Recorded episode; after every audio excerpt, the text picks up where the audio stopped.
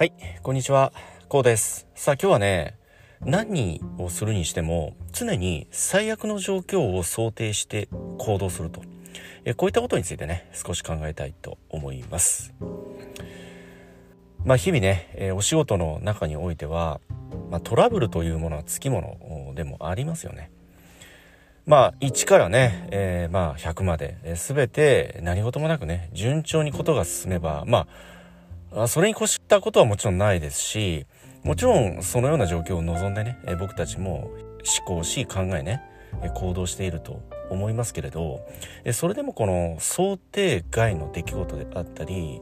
まあ、何らかの外的要因もそうですけど、まあ、このような何らかのトラブルというのはね、常に想定をしておかなければいけないと。まあ、こういうことでもありますよね。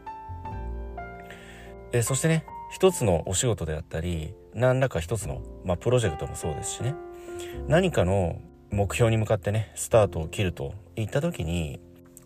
まあ今からねスタートを切るんだけれどもえここから常にねこう気を配るといいますかまあ一つ一つの工程もそうですし一つ一つの、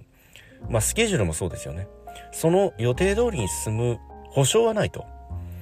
まあ、このようにある意味不測の事態に備えた策もね、えー、同時に考えて、えー、おくということが非常に大切になってきます。まあそれはあ内面的な出来事もそうですけども、やっぱりその僕たちの力では何ともならない。えー、僕たちの力量ではどうすることもできない外的要因なんかもそうですよね。まあそれも外的要因というのは、あ例えばお天気であったりね、えー、また取引先の事情であったりね身近なところで言いますと、まあ、公共交通機関の事情、まあ、何らかのね事故で止まってしまっただとかねその公共交通機関が乱れそして足止めを食ったことによってね当然そのスケジュールも変わってくるわけですよね。まあそのようなね外的要因不測の事態に備えるということも非常に大切でもあります。1の手2の手3の手と、まあ、このようなことが起きたらこうしようだとかこのようなことが起きたらこのようなあ、まあ、手を打とうだとかね。え次の手次の手と先手を打っておく。保険をかけておくといったね考え方も非常に大切になってくるのではないでしょうか。えそして、え、もっと言いますとねその不測の事態に備えるということは非常に大切なんですけど保険をかける先手を打つということも非常に大切えそして逆にですね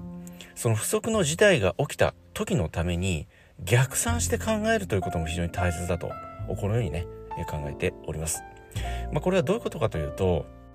まあ、例えば自分自身でそのお仕事なりプロジェクトの結果に対してこう自分なりにある程度の予測を立てておくということなんですよね。その目標というゴールが、まあ、例えば100とするじゃないですか。えところがおそらくこれはまあ総合的に考えてね目標は100なんだけれどもおそらくこれは80ぐらいになるだろうと。まあこのような見積もりをこうワンランク下げるだとかすることによってまたその工程なりこのスケジュールなんかも手直しが必要になりますよね。まあそれが人員のね人手の問題であったりまた時間もそうですよね。かける時間そのスケジュール予定にかける時間えこれも100の目標のところこれ80に落ち着くのであればそのかける時間というのも当然100の時間をかけていては効率非効率になりますよね。まあ費用対効果が合わないということで、えー、ですのでかける時間もともと100の目標に対して100のスケジュールを立てていると思うんですよね。えですのでそのスケジュール自体をまた80に見直す。このような逆算する考え方も非常に大切かと、このようにね、考えております。まあ、そのようにね、逆算する考え方というのは、まあ、先般申し上げたね、常に最悪の状況を考えると、まあ、このような考え方に通ずるわけなんですよね。まあ、このようにね常に最悪の状況を考えるというのは非常に大切なことなんだけれどもでもそれって一見すると非常にネガティブですよね。まあ一般的に見ると、あまりこう、なんて言うんでしょうね、こう前向きな考え方じゃないじゃないですか。まあ、そのようなことをメンバーなり他人にね働きかけたりするとなんてネガティブな人だと。なんて消極的な人なんだと。スタートする前から計画予定が頓挫するようなことを考えてこの人は動いてるのかと、まあ、このように取られるかもしれないんですよね。おそらくそのように取ってくるでしょう。まあ、そこで必要になるのが当然このコミュニケーションなんですよね。なぜそのように考えるのか。なぜねそのようにスケジュールを考ええー、組み立て直すのかだとかこの理由を自分の思いをねしっかりと説明すると。相手に訴える伝える。まあ、このコミュニケーションというものが非常に大切になってきます。なぜならお仕事というのは多くの人の手を経てね貫通していくものでもありますよね。ですのでその多くの人メンバーなりねそういった多くの人の協力というのはこれ欠かせないんですよね。ですのでそのようなメンバーなり多くの人このような人に対して働きかける。そして状況を説明する、まあ、このように考えているんだけれどもね、えー、ぜひ協力してくれないかだとかこのように常に働きかける。コミュニケーションがこれは非常に肝と言いますかね非常に大切になってくる部分かとこのようにね、え、考えております、え、なぜなら常に最悪の状況を考えるというのはねそれはあくまで計画その一つのプロジェクト計画これをもともとあった100の目標に達成させるための一つの処方箋でもあるわけなんですよね。まあ、それは先ほど申し上げた通り外的要因が非常に大きいんですよね。お天気であったり、まあ、公共交通機関の乱れもそうですしまたそれこそメンバー一人一人の体調なんかもそうですよね。えー、僕たち人間は生身ですから今日元気でも明日はどうなるかわからないじゃないですか。まあ、そのような健康面もそうですしね、様々なことを相対的に考える。どんなお仕事、どんなご職業であってもこれは非常に通ずる考え方かと、このようにね、考えております。まあ、そのようなことをね、総合的に考える癖。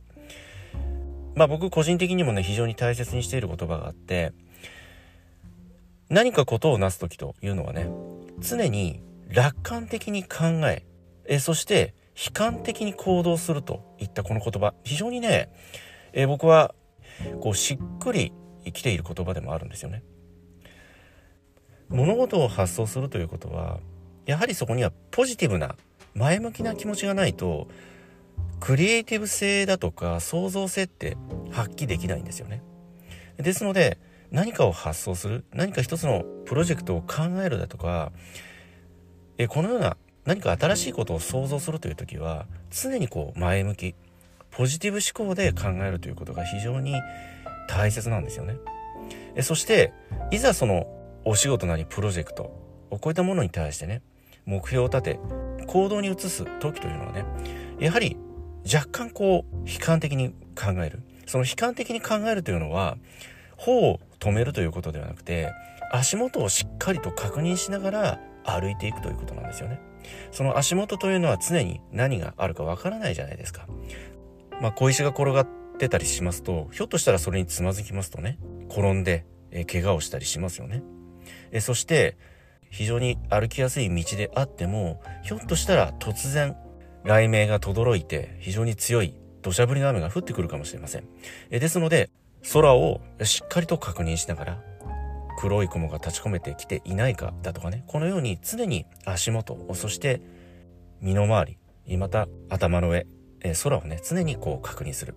障害物はないだろうかだとかね。えそして今歩いている自分の身の回りに障害物は迫ってきていないかだとかね。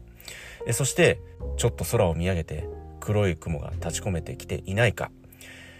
突然ね、えー、雷鳴が轟いて土砂降りが降ってくるかもしれない。まあ、このような可能性もあるわけですよね。ですので、ちょっと怪しいようなね、雲が遠くの方に確認できたら、やっぱりそれは何かしらの策を講じるじゃないですか。あ、これはちょっとお天気の方が崩れそうだから、傘を持って出かけようだとかね。このように何らかの手を打つと思うんですよね。まあそうすることによって、いざ雨が降ってきても傘を差すことができますよね。傘を差すことができれば、体が濡れずに済みますよね。